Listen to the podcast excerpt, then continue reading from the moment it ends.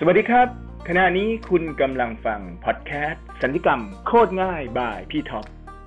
พอดแคสต์ที่จะทำให้สัญญกรรมที่เป็นยาขม เป็นเรื่องง่ายๆ หมูหมู และจะทำให้คุณเก่งขึ้นวันละนิดวันละนิด ในทุกๆวันครับผม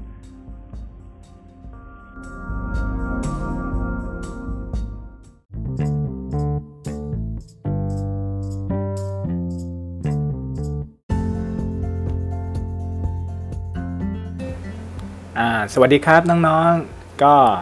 เรามาต่อกันนะครับ ในบทของ post operative complication ใน part ที่ 2 นะครับ part แรกเนี่ยเราก็พูดไปถึงเรื่องของ general complication ต่างๆ แล้วนะครับ เช่นมีเรื่องของอะไรบ้างนะ wind water wound walk แล้วก็ wonder drug อย่าลืมนะครับ 5W นะครับ ต่อด้วย myocardial infarction และอันสุดท้ายคือเรื่องของ วอลยุมนะครับ มีทั้งไฮโปลูเมียและเรื่องของน้ำเกินจน congestive heart failure นะครับ วันนี้เราก็จะมาลงลึกกันอีกนิดหนึ่งนะครับ ในกลุ่มเรื่องของ specific complication จริง ๆ แล้ว specific complication เนี่ย มันมีเยอะมาก ๆ เลย เยอะมากจะมาก ถึงขนาดที่ก็เรียกว่าสามารถทำหนังสือเทคบุ๊กออกมาได้เป็นเล่ม ๆ เลย เพราะฉะนั้นเนี่ย เราจะไปรู้ทั้งหมดเนี่ย มันไหวไหมครับ มันก็ไม่ไหวถูกต้องไหม เพราะฉะนั้นเรามารู้แบบ most common นะครับก็สัก 70-80%ของของที่มันเต็มเล่มเนี่ยก็ถือว่า perfect แล้ว แล้วพี่ก็จะเป็นย่อยไปขยี้มันไปบดมันออกมานะครับจนเหลือที่เขาเรียกว่า creamy จริงๆนะครับเอาที่น้องแบบต้องรู้จริง ๆ แล้วก็เอาไปใช้ได้จริงไอ้ส่วนแบบเลี่ยไล่ลายทางนะก็ใครอยากรู้ก็ดีครับ ส่วนจะจำเป็นไหมก็ว่ากันไปนะครับ คราวนี้มาดูครับ specific complication โดยเฉพาะเรื่องของอ GI tract นั้นมันมีอะไรบ้างนะครับ การผ่าตัดเรื่องของอ GI tract เนี่ยถ้าพูดถึงเรื่องของ general surgery เนี่ยก็มักจะเป็นการผ่าตัดประมาณสัก 70-80%ของการผ่าตัดแทบทั้งหมดแล้วนะครับหนึ่งก็คือเรื่องของ post operative bowel obstruction หรือมีปัญหาไม่ถ่ายไม่ผายลมหลังจากการผ่าตัด โอ้โห อันนี้ใบเบื่อใบเมานะครับเวลาน้องขึ้นวอร์ด ไม่ว่าจะเป็นปี 4 ปี 5 ปี 6 เป็น intern หรือเป็น resident น้องต้องเจอแน่นอน และสิ่งที่สำคัญคือ ถ้าน้องรักษาได้ถูกต้อง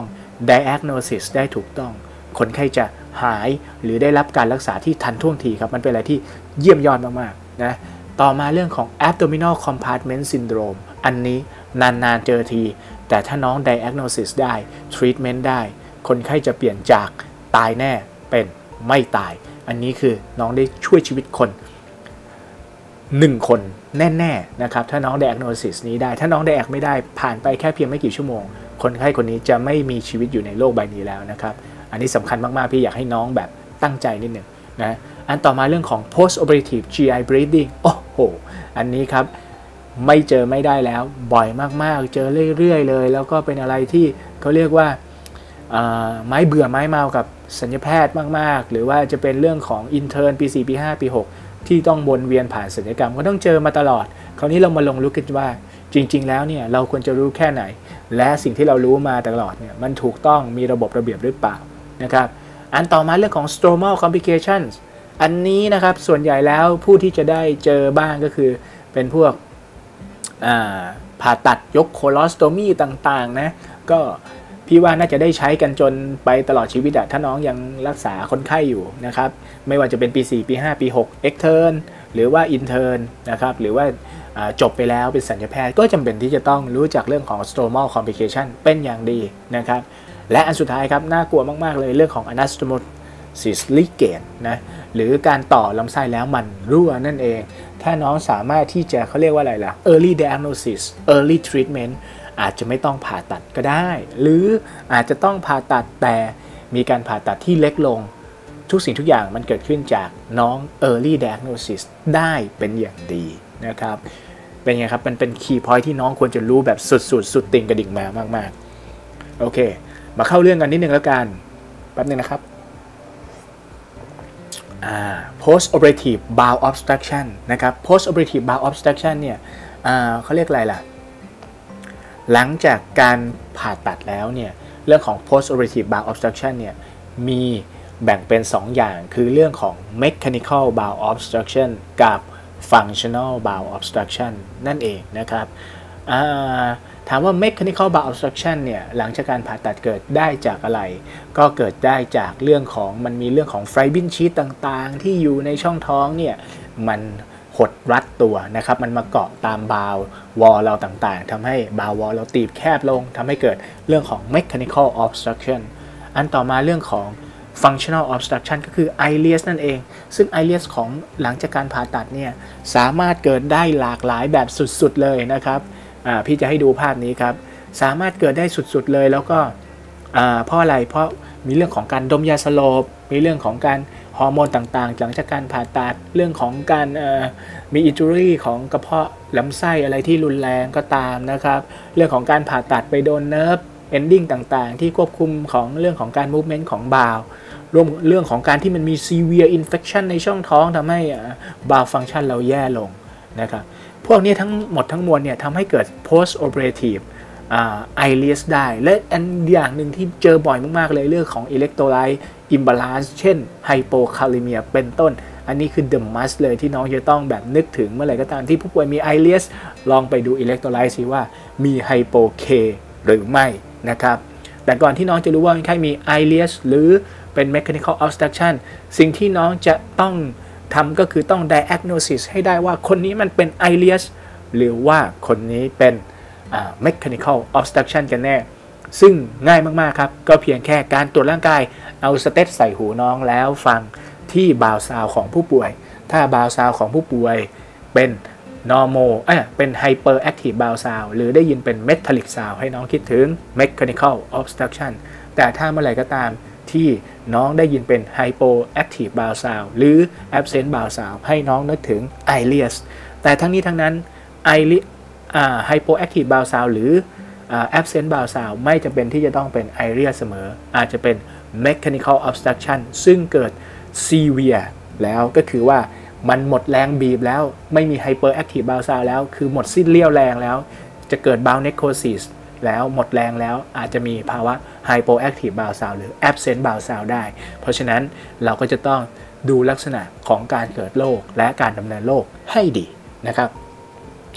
โดยส่วนใหญ่แล้วเนี่ย post operative i l e s เนี่ยเราจะ confirm diagnosis ได้ดีเลยหลังจากการตรวจร่างกายแล้วก็คือเรื่องของการส่งเอ็กซเรย์นั่นเองครับเอ็กซเรย์โดยส่วนใหญ่แล้วก็มักจะได้ทำในท่าซุปพาย เพราะว่าคนไข้มักจะนอนทำท่าอัพไรไม่ไหว แต่ถามว่า เออ มันจะแตกต่างกันไหม ก็อาจจะแตกต่างกันไม่มาก สามารถดูได้ สิ่งที่น้องจะต้องดูก็คือเรื่องของ bowel dilatation dilatation แค่ไหน สามารถแยก ileus กับ mechanical obstruction ได้เลยเหมือนกันนะครับ ในกรณี ileus เนี่ยน้องจะต้องมีเป็นไงครับ dilate ไปทั่วทั้งท้อง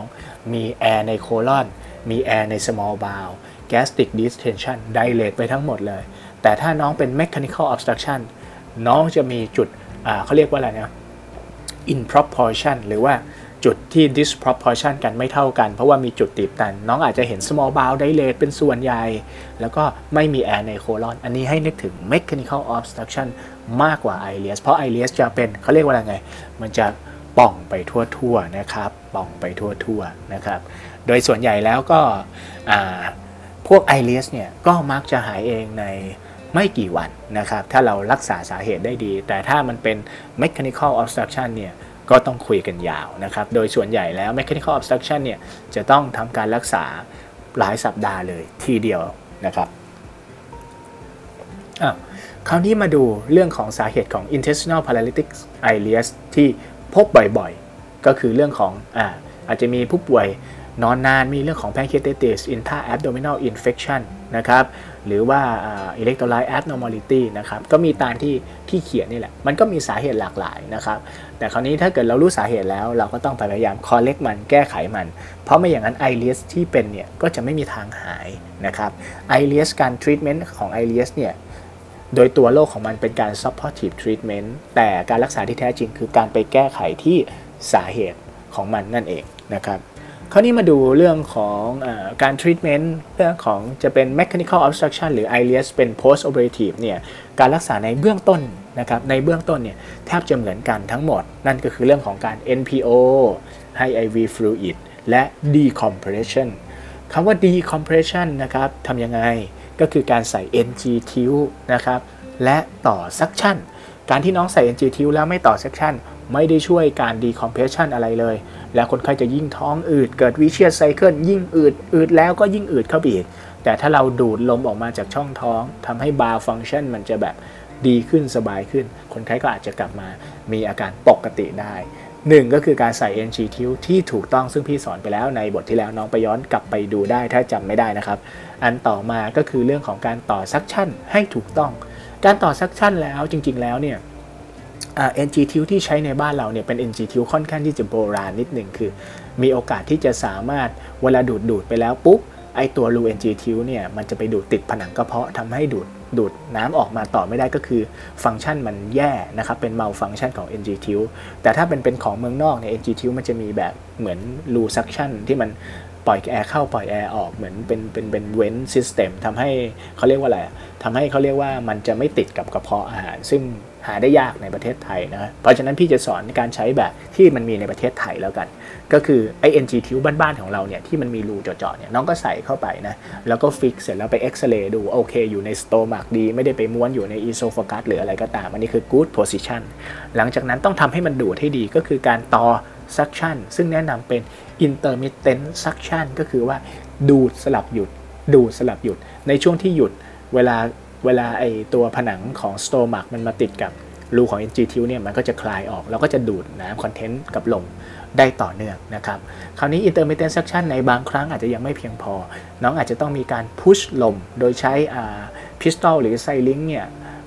syringe แก้วเนี่ยอัดลมเข้าไปในตัว NG ทิวเพื่อให้มันดันไอ้ bowel ที่มันติดอยู่กับ NG tube ออก เป็นระยะระยะ เช่น push ลม 20 cc ทุก 4 ชั่วโมงเป็นต้นนะครับ ก็จะทำให้ฟังก์ชันในการใช้เรื่องของ NGT นี่ดีขึ้นมาก ๆ เลย แล้วก็การรักษาก็มักจะสำลิดผล แต่อย่าลืมนะครับ post operative กับ obstruction มีอยู่ 2 แบบ 1. mechanical obstruction 2. functional obstruction หรือ ileus mechanical obstruction รักษาโดยการ decompression ใช้เวลา decompression ได้นานเป็นสัปดาห์ โดยเฉลี่ยแล้วอาจจะมี 2 สัปดาห์ถึง 1 เดือน โดยไม่จำเป็นที่จะต้องผ่าตัดคนไข้จะสามารถหายได้เองนะครับ แต่เราจะต้องซักชันให้ดีให้ถูกต้อง แต่ถ้าเป็นเรื่องของ functional obstruction จะต้องแก้ไขสาเหตุ เช่น hypokalemia เป็นต้นซึ่งเป็น most common cause เลยจะต้องดูเลยนะครับ หรือว่ามีอินเฟคชันอยู่ในช่องท้องที่เราเคลียร์ได้ไม่หมดนะครับ ก็จะต้องอาจจะต้องมา re-exploration หรือมีการทำ abdominal toilet หรือไม่หรืออย่างไรนะครับ พวกนี้ก็จะใช้เป็นการ treat ของ functional obstruction หรือ ileus นั่นเองนะโอเค ต่อมาครับเรื่องของ abdominal compartment syndrome abdominal compartment syndrome เนี่ยบางครั้งเนี่ยเราจะรู้รู้สึกว่าแบบเฮ้ยมันไกลตัวเราหรือเปล่า จริง ๆ แล้วเนี่ยมันอาจจะพบได้ไม่บ่อยครับ แต่ถ้าพบแล้วไม่รู้เนี่ยมีแต่ตายกับตายเท่านั้น ถ้า diagnosis ได้คือรอด อันนี้เขาเรียกว่าเส้นแบ่งความเป็นความตาย เพราะฉะนั้นน้องจำเป็นที่จะต้องรู้ แม้จะไม่ใช่สัญญาแพทย์ แต่การราวคนไข้จะทำให้น้อง diagnosis ได้ และสามารถช่วยชีวิตคนได้นะครับช่วยชีวิตคนได้เลยทีเดียวนะการเรียนบทบทหนึ่งแล้วช่วยชีวิตคนได้หนึ่งคนเนี่ยพี่ว่ามันโคตรโคตรของโคตรจะคุ้มเลยนะครับ พี่ขอให้น้องตั้งใจนะครับ นี่ครับ ท้องป่องเลย โอ้โห คนไข้นอนอยู่ ท้องอืดหลามตึง หายใจหอบเหนื่อย BP drop หลังจากการผ่าตัดใหญ่ ให้น้องนึกถึงเลยครับ ว่ามันต้องทำอะไรบางอย่าง และโรคที่ควรจะนึกถึงเป็นอันดับต้นๆ ก็คือเรื่องของ abdominal compartment syndrome เพราะอะไรครับbowel เนี่ยเราบวมใหญ่มากเลย เดี๋ยวมาดูมาดูตรงนี้ครับ จะได้เข้าใจมากขึ้นนะ ภาพนี้เนี่ย ถ้าน้องฟังพี่ยังไม่เข้าใจ ให้น้องมาดูภาพนี้ซ้ำๆซ้ำๆน้องจะเข้าใจ เริ่มจากคนไข้เป็นไงครับ มีการ resuscitation มาก มีน้ำในช่องท้องมาก เพราะการผ่าตัดใหญ่ถูกต้องไหม bowel นี่จะบวมใหญ่เบ้อเร่อเลยนะอ่ามีเตอร์สเปซลอดน้ำในช่องท้องเยอะแยะเลย คราวนี้พอเราปิดหน้าท้องไปปุ๊บเป็นไงครับ หน้าท้องเราเท่าเดิม แต่บาวเราใหญ่ขึ้นใหญ่ขึ้นใหญ่ขึ้น บาวเราโดนคอมเพรสครับ ไปดันเวนาคาว่าหรือหลอดเลือดดำใหญ่ของเราเนี่ย เกิดกดปุ๊บ กดปุ๊บ P โหลดลดลง BP เป็นไงครับ drop ทันทีเลย cardiac output drop ทันทีเลย หลังจาก cardiac output drop เกิด vicious cycle เลยครับ เลือดไปเลี้ยงส่วนต่างๆ ยาก ไปเลี้ยงไตยาก ไปเลี้ยงตับยาก เกิดมันติ organ failure ทำให้เสียชีวิตได้เลย แต่เคสทุกเคสที่หน้าท้องตึงจำเป็นไหมครับ ที่จะต้องเป็น abdominal compartment syndrome ไม่จำเป็นนะครับ มันจะต้องสูงถึงจุดจุดหนึ่งและจุดไหนล่ะ ที่มันสูงจนน่ากลัว นั่นก็คือจุดที่มี intra abdominal pressure เริ่มเกิน 25 เมื่อไหร่ก็ตามที่ intra abdominal pressure เริ่มเกิน 25 เนี่ย ฟังก์ชันต่างๆของน้องเนี่ยจะแย่จนแบบเขาเรียกว่ากลับมาไม่ได้เลย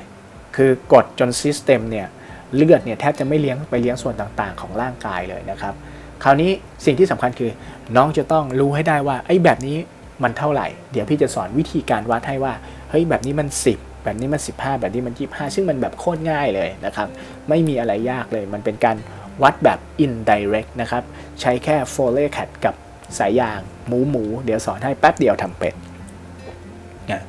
อันนี้มาดูครับ อันนี้พอในกรณีที่เป็นไง เรื่องของ intra abdominal pressure เริ่มขึ้นแล้ว 16-20 บางทีก็ 25 เนี่ย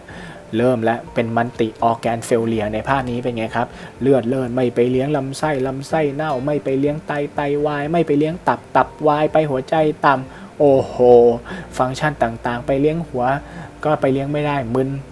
มีหมดนะครับ ผู้ป่วยจะมี severe acidosis หน้าท้องตึง renal insufficiency ยูรีนออกน้อยหรืออาจจะไม่ออกนะ มี pulmonary failure หายใจลำบากเพราะท้องอืดตึง ไม่สามารถที่จะ diaphragm หายใจได้ดี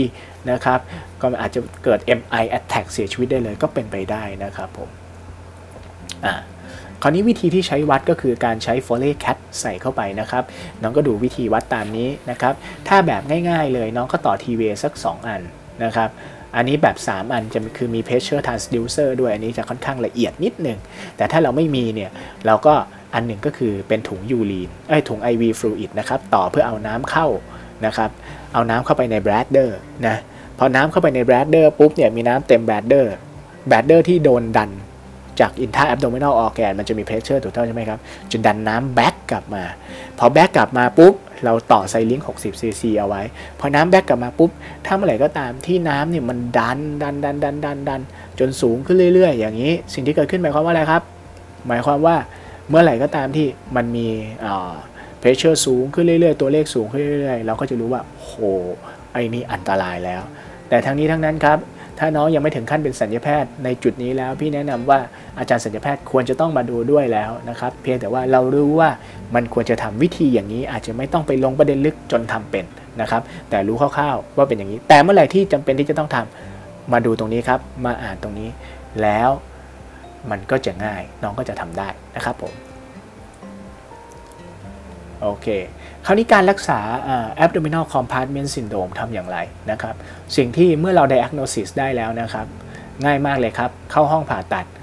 ตัดไหมออก ให้ไส้มันปริ้นแบะออกมาเลยนะครับ แล้วก็ทำเป็นเขาเรียกว่า temporary closure ซึ่งอันนี้เนี่ย surgeon หรือว่า resident เนี่ยต้องทำเป็น แต่ในสำหรับระดับน้องๆ เนี่ยให้รู้คำไว้เฉยๆ ว่า เรามีวิธีปิดช่องท้องแบบใช้เขาเรียกอะไรล่ะ ใช้ผ้าแล้วมาแปะแล้วมีซักชั่นดูด ตัวพวกนี้เนี่ยจะทำให้ปิดหน้าท้องได้ แต่ว่า intra abdominal compartment เนี่ยจะไม่มี เพราะว่าเราไม่ได้ปิดชีตของคนไข้ ซึ่งคนไข้ก็จะรอดชีวิตได้เลย ซึ่งสุดยอดมากนะครับ โอเค มาต่อกันอีกอันหนึ่งซึ่ง โอ้โห พบกันบ่อยๆ เลยเรื่องของ post operative GI bleeding นั่นเองก็คือหลังจากที่เป็นไงครับ เราผ่าตัดแล้วก็มี bleeding นะครับ ซึ่งบางทีเราผ่าตัด จากอย่างอื่นเลยก็ได้ผ่าตัดหัวใจก็ได้ผ่าตัดหลอดเลือดก็ได้ แต่เฮ้ยดันมีเรื่องของ GI bleeding เป็นไปได้ไหมครับ เป็นไปได้เลยเพราะว่า most common นะครับ most common cause ของ post operative GI bleeding ก็คือเรื่องของ stress ulcer นั่นเอง คือคงจะต้องแบ่งเป็นเดสองอย่างนะครับ เรื่องของ GI bleeding หลัง post op ก็คือเรื่องของ stress ulcer กับเรื่องของ surgical technique หรือตัว disease ของผู้ป่วย เช่น surgical technique เช่นการ stop beat ไม่ดีในหลอดเลือดต่างๆ ก็เกิด GI bleeding ได้ หรือถ้าเกิดเครียดมากๆ stress มากๆ ผ่าตัดใหญ่มากๆ นอน ICU นานๆ ก็จะเกิด stress ulcer ได้นะครับ เรื่องของ stress ulcer เนี่ย สิ่งสำคัญก็คือเรื่องครับ prevention และ monitor นะครับ เราต้อง prevention ให้ดี ถ้า prevention ดีโอกาสก็ต่ำลง แต่ถ้าเป็นแล้วก็ต้องรักษาให้เป็นรักษาให้ดีนะครับ ส่วนเรื่องของ เทคนิคหรือว่า surgical problem ไอ้พวกนั้นก็ต้องแก้กันไปตามเรื่องนะครับคราวนี้มาดูเรื่องของ straight ulcer เมื่อไหร่ก็ตามล่ะที่เราจะนึกถึงว่าเฮ้ยมันน่าจะเป็น straight ulcer เช่นมี multiple trauma เพราะว่าเรื่องของ severe injury เนี่ยทำให้เกิดเรื่องของ stress มากในร่างกายของเรานะครับ head trauma major burn นะครับเรื่องของ severe sepsis นะครับ เรื่องของการผ่าตัดใหญ่ๆนะทำให้เกิด straight ulcer ได้ทั้งนั้นนะครับ อันนี้ก็เป็นเรื่องของแผลแบบ straight ulcer อันนี้เป็นเป็น stomach ที่เราเปิดออกมาแล้วเนี่ย straight ulcer เนี่ยเราก็โชว์อย่างนี้เลยนะครับสิ่งที่สำคัญของ straight ulcer เนี่ยหรือ post operative GI bleeding จาก straight ulcer เนี่ยไม่ใช่การรักษาหรอก สิ่งที่สำคัญคือการ prevention และถ้าน้องอยู่ในทีมรักษา น้องจะมีส่วนร่วมได้เป็นอย่างดีเลย ถ้าน้องอนึกถึงอันนี้น้องจะสามารถที่จะออเดอร์ยาบางตัว หรือว่าทำการรักษา เบื้องต้นก่อน ก็จะทำให้คนไข้เกิด straight ulcer ได้ต่ำลงอย่างมาก ถามว่าจะทำอย่างไรก็คือ 1. เรื่องของการให้ fluid resuscitation ที่เพียงพอทำให้ stress ต่ำลง การ hypovolemia นานๆ มี stress สูงขึ้นทำให้เกิด stress ulcer ขึ้นได้ง่ายมาก ๆ เลยนะครับ ดู clotting time ดู bleeding เช่น INR ต่างๆ coagulogram ต่างๆ ดูว่า เฮ้ย ค่ามันสูงกว่าปกติเยอะไหม ถ้าสูงกว่าปกติเยอะ โอกาส bleed ก็มากกว่าคนที่ค่าปกตินะครับ อ่าแล้วก็ดูว่าเฮ้ยคนไข้คนนี้เนี่ยได้รับเลือดไปเยอะหรือเปล่า การได้รับเลือดไปเยอะเนี่ยทำให้ coagulation factor เนี่ยเราใส่ไปแต่เลือดอย่างเดียว เช่น pack red cell อย่างเดียว coagulation factor ไม่ได้เนี่ยก็มีโอกาส bleeding ได้ง่ายเช่นกัน อันนี้ก็ต้องระมัดระวังนะครับ แล้วก็ถ้าเกิดสมมุติว่าโอ้โหยังไม่หายเราอาจจะต้องมีการส่องกล้องส่องกล้องเข้าไปดูว่าเฮ้ยมันมีจุด bleeding ที่เป็น active bleeding ที่มันไม่เกี่ยวกับเรื่องของ straight ulcer หรือเปล่า อันนี้ก็เป็นวิธีการรักษา อีกอย่างหนึ่งนั่นเองนะโอเค เข้ามาสู่อันสุดท้ายแล้วนะครับ เรื่องของ stromal complications นั่นเอง น่าจะเป็นอันสุดท้าย stromal complication อ่าก็คือเรื่องของเป็นไงครับ colostomy colostomy ต่างๆ หรือ jejunostomy หรือ ostomy เขาเรียก ostomy แล้วกันเป็นรูทวารเทียมนะครับ complication เนี่ยมันก็มีหลากหลายนะครับ โดยการแบ่งเป็นยังไงครับ stromal complication ก็จะมีเรื่องของ infection เรื่องของที่มัน retraction หุดเข้าไป เรื่องของที่มันเป็น recursive คือคือดำปีเลย เรื่องของที่เป็น abscess formation severe เรื่องของ soft tissue skin รอบๆ นั้นมี infection รุนแรงนะครับ หรือว่า dermatitis คัน หรือว่ามีอะไรพวกนี้เยอะไปหมดเลยนะครับ คราวนี้เรามาดูกันว่าไอ้แบบไหนเป็นอะไรหน้าตาเป็นอย่างไรนะฮะ อันนี้ก็คือสโตมาหรือออสโตมีนั่นเองที่เรายกออกมาเป็นรูทวารเทียม ก่อนที่เราจะรู้เรื่องผิดปกติเรามาดูหน้าตาปกติเป็นอย่างไร นี่ครับ หน้าตาออสโตมีที่ดูดีมีชาติตระกูล สีแดงเรื่อๆนะครับ เหมือนปากผู้หญิงนะครับ อายุอ่า15 ปีนะครับ ปากแดงๆสวยๆนะครับ ก็จะประมาณแบบนี้เป็นต้น ก็จะ ไม่ยื่นออกมามากเกินไป แล้วก็จะไม่หุบลงมา จะนูนๆออกมาสักประมาณสักครึ่งเซนถึง 1 เซนนะครับ ก็แล้วแต่ว่าเป็น ostomy แบบไหน ขอบแผลรอบๆ ก็จะดูเป็น skin ปกติ ไม่มีลักษณะที่จะเปื่อยยุ่ย ไม่มีหนอง ไม่มีเม็ดผื่น อันนี้ก็คือ ostomy ที่ดีมากๆที่ perfect มากๆ คราวนี้เราเห็นของดีแล้วเรามาดูของที่มันแบบโอ้เดียพระเจ้าช่วยกล้วยปิ้ง นี่ครับเป็นไง ดำกันไปเลยทีเดียว อันนี้เขาเรียกว่า ostomy necrosis เกิดจากอะไรเกิดจากที่หลังจากผ่าตัดแล้วหลอดเลือดที่มาเลี้ยง ostomy มันดีไม่พอหรือมีการจี้มีการตัดหลอดเลือดที่มาเลี้ยง ostomy หรือผนังบาวอส่วนนี้มากเกินไป หลังจากผ่าตัดปุ๊บดำปีเลยนะครับ บางทีมันจะไม่ดำในห้องผ่าตัดหรอก มันจะมาดำหลังจากวันถึง 2 วัน เพราะว่าเลือดไปเลี้ยงไม่ดีนะครับไอ้พวกนี้ ต้องรีบแก้ไข ถ้าไม่แก้ไขปุ๊บ จะกลายเป็น severe infection จาก necrosis ลามมาทำให้คนไข้เสียชีวิตได้ ซึ่งมันเป็นอะไรที่น่าเศร้ามากๆนะครับ โอเค ต่อมามาดูกันครับ มาดูกันก็เป็นเรื่องของ infection ให้น้องดูครับ infection ก็คือ inflammation บวกมีการติดเชื้อนั่นเอง infection มีอะไรบ้าง บวมแดงร้อนกดเจ็บ รอบๆออสโตมีของคนนี้มีเป็นไง บวม แดงร้อน มีตัวออสโตมีนะครับ เป็นไงครับ มีหนองรอบๆ มีสลาฟรอบๆ หรือบางครั้งเนี่ยจะมี retraction หรือหุบลงไปนะครับ ไอ้พวกนี้ก็เป็น complication ที่พบได้ใน ostomy นะครับ ซึ่งก็ต้องรีบทำการรักษา อย่างเช่นเป็น infection ก็ต้องดูว่าเป็น abscess ไหม ถ้าเป็น abscess ก็ต้องมีการ drainage ถ้าไม่เป็น abscess ก็อาจจะให้แค่ antibiotic ก็อาจจะเพียงพอนะครับ ส่วนเรื่องของ ostomy retraction นั้น ถ้าเกิด retraction ไม่มากในช่วงแรกอาจจะยังไม่รีบแก้ไข แต่ถ้า retraction มากจนหลุดเข้าไป หรือบางทีอาจจะหลุดหายเข้าไปเลย อันนี้ต้องรีบแก้ไขนะครับ สิ่งที่เราจะต้องดูในชีวิตประจำวันของเราเวลาเราอยู่วอสัญญกรรมก็คือ อาจจะต้องดูออสโตมีหลังจากผ่าตัดในช่วงแรกทุกวันนะครับ หรือว่าถ้ามองไม่ชัดเจนอาจจะ คุยกับคุณพยาบาลถามว่าเอ้ยวันนี้ออสโตมีเป็นยังไงบ้าง ถ้ามาไม่ทันเอ้ยคุณพยาบาลช่วยถ่ายรูปไว้ให้เราได้ไหมนะครับ การทำงานทำเป็นทีม แล้วเราจะสบายขึ้นพร้อมทั้งได้ผลดีอย่างที่น้องคิดไม่ถึงเลยนะไม่มี one man show แล้วในโลกนี้นะครับน้องเราทำงานเป็นทีม happy happy นะโอเค จริงๆแล้วอันสุดท้ายคือ anastomosis leak นะครับหรือการต่อแล้วรั่วนั่นเองนะครับ ต่อแล้วรั่วอ้าว ตรงไปตรงมาครับหนึ่งก็คือเกิดจากเราเองต่อไม่ดีนะอาจารย์ต่อไม่ดีผ่าไม่ดีฝีมือไม่ดี อันที่ 2 คือทิชชูคนไข้มันไม่ดี เช่น มีการติดเชื้อ หรือว่ามีบาว obstruction มานานมาก พวกเนื้อเยื่อพวกนี้เวลาเย็บแล้วมันโอกาสไม่ติดสูงนะครับ ซึ่งเรื่องของ anatomosis leakage เนี่ยก็มีกระทั่งลีกนิด ๆ หน่อย ๆ กับลีกแบบ ขาดเลยมีมีแบบโอ้โหขี้เคอทะลักออกมาเลยนะครับ ก็แบ่งมี severity มีเบา มีแรงก็ว่ากันไป แต่สิ่งที่เรามักจะต้องคิดถึงคือโดยส่วนใหญ่แล้วเนี่ยถ้าหลังจาก post operation เนี่ยผู้ป่วยอยู่ดี จากดีๆเลย 3-4 วันมีไข้ขึ้น มีปวดท้อง แล้วก็การผ่าตัดค่อนข้างที่จะเป็นการผ่าตัดใหญ่ยากๆ หรือว่าต่อลำไส้ใหญ่ เอาลำไส้ใหญ่มาต่อลำไส้ใหญ่เนี่ยโอกาสรั่วมันสูง แต่ถ้าเอาลำไส้เล็กมาต่อกับลำไส้เล็ก หรือเอาลำไส้เล็กต่อกับลำไส้ใหญ่ อะไรพวกนี้โอกาสรั่วก็จะต่ำเมื่อไหร่ก็ตามที่มีการต่อลำไส้ใหญ่กับลำไส้ใหญ่ หรือลำไส้ใหญ่กับรูทวารโอกาส leakage จะสูงมากกว่าการต่อลำไส้เล็กหรือต่อกระเพาะอาหาร เพราะว่า blood supply ส่วนใหญ่แล้วการ leakage เนี่ยมักจะเกิดจาก blood supply เป็นหลัก ถ้า blood supply ดีเนี่ยถึงต่อไม่ดีเนี่ยส่วนใหญ่ก็จะหาย แต่ถ้า blood supply ไม่ดีเนี่ยบางทีต่อดีก็ยังรั่วได้เลยนะครับเพราะนั้น blood supply ของ colon เนี่ยมันสู้ stomach กับ small bowel ไม่ได้ จึงเกิดการ leakage ได้สูงกว่า และการ leakage บริเวณที่เราเป็นไงครับอุจจาระผ่านเป็นไงโอกาสติดเชื้อแล้วก็รุนแรงก็สูงมาก เพราะฉะนั้นให้สังเกตเมื่อไหร่ก็ตามผู้ป่วย post operation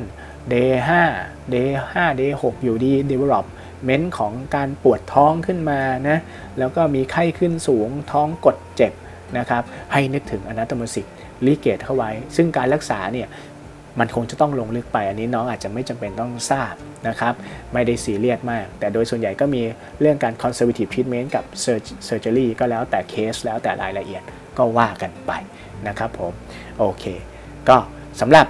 post operative complication ทั้งหมดทั้ง 2 บทรวมกันแล้วก็มากกว่าชั่วโมงครึ่งเนี่ย พี่คิดว่าน่าจะ นำไปใช้ประโยชน์ได้มาก ๆ เลย แล้วก็น้องสามารถอ่านเพิ่มเติมจากสไลด์ต่างๆ ที่พี่ลงไว้ให้ในนี้นะครับ อย่าลืมซีล็อกเอาไปเก็บไว้ หรือว่าซีล็อกเอามาอ่านนะครับคิดไม่ออกเมื่อไหร่ ก็มาเปิดวิดีโอดู วิดีโอนี้ดูได้ตลอดชีวิตนะครับ พี่อยากจะให้วิดีโอนี้เนี่ยมีประโยชน์กับน้อง และน้องสามารถเอาไปใช้กับคนไข้ได้ดี พี่ก็จะรู้สึก happy มาก ๆ ที่พี่ทุ่มเททำวิดีโอนี้ ออกมาให้ดีที่สุดเท่าที่เป็นไปได้โอเค ก็ขอบคุณน้องมากๆ ทุกคนที่ตั้งใจอ่านนะครับโอเค แล้วเดี๋ยวเจอกันใหม่ในบทหน้า สวัสดีครับ thank you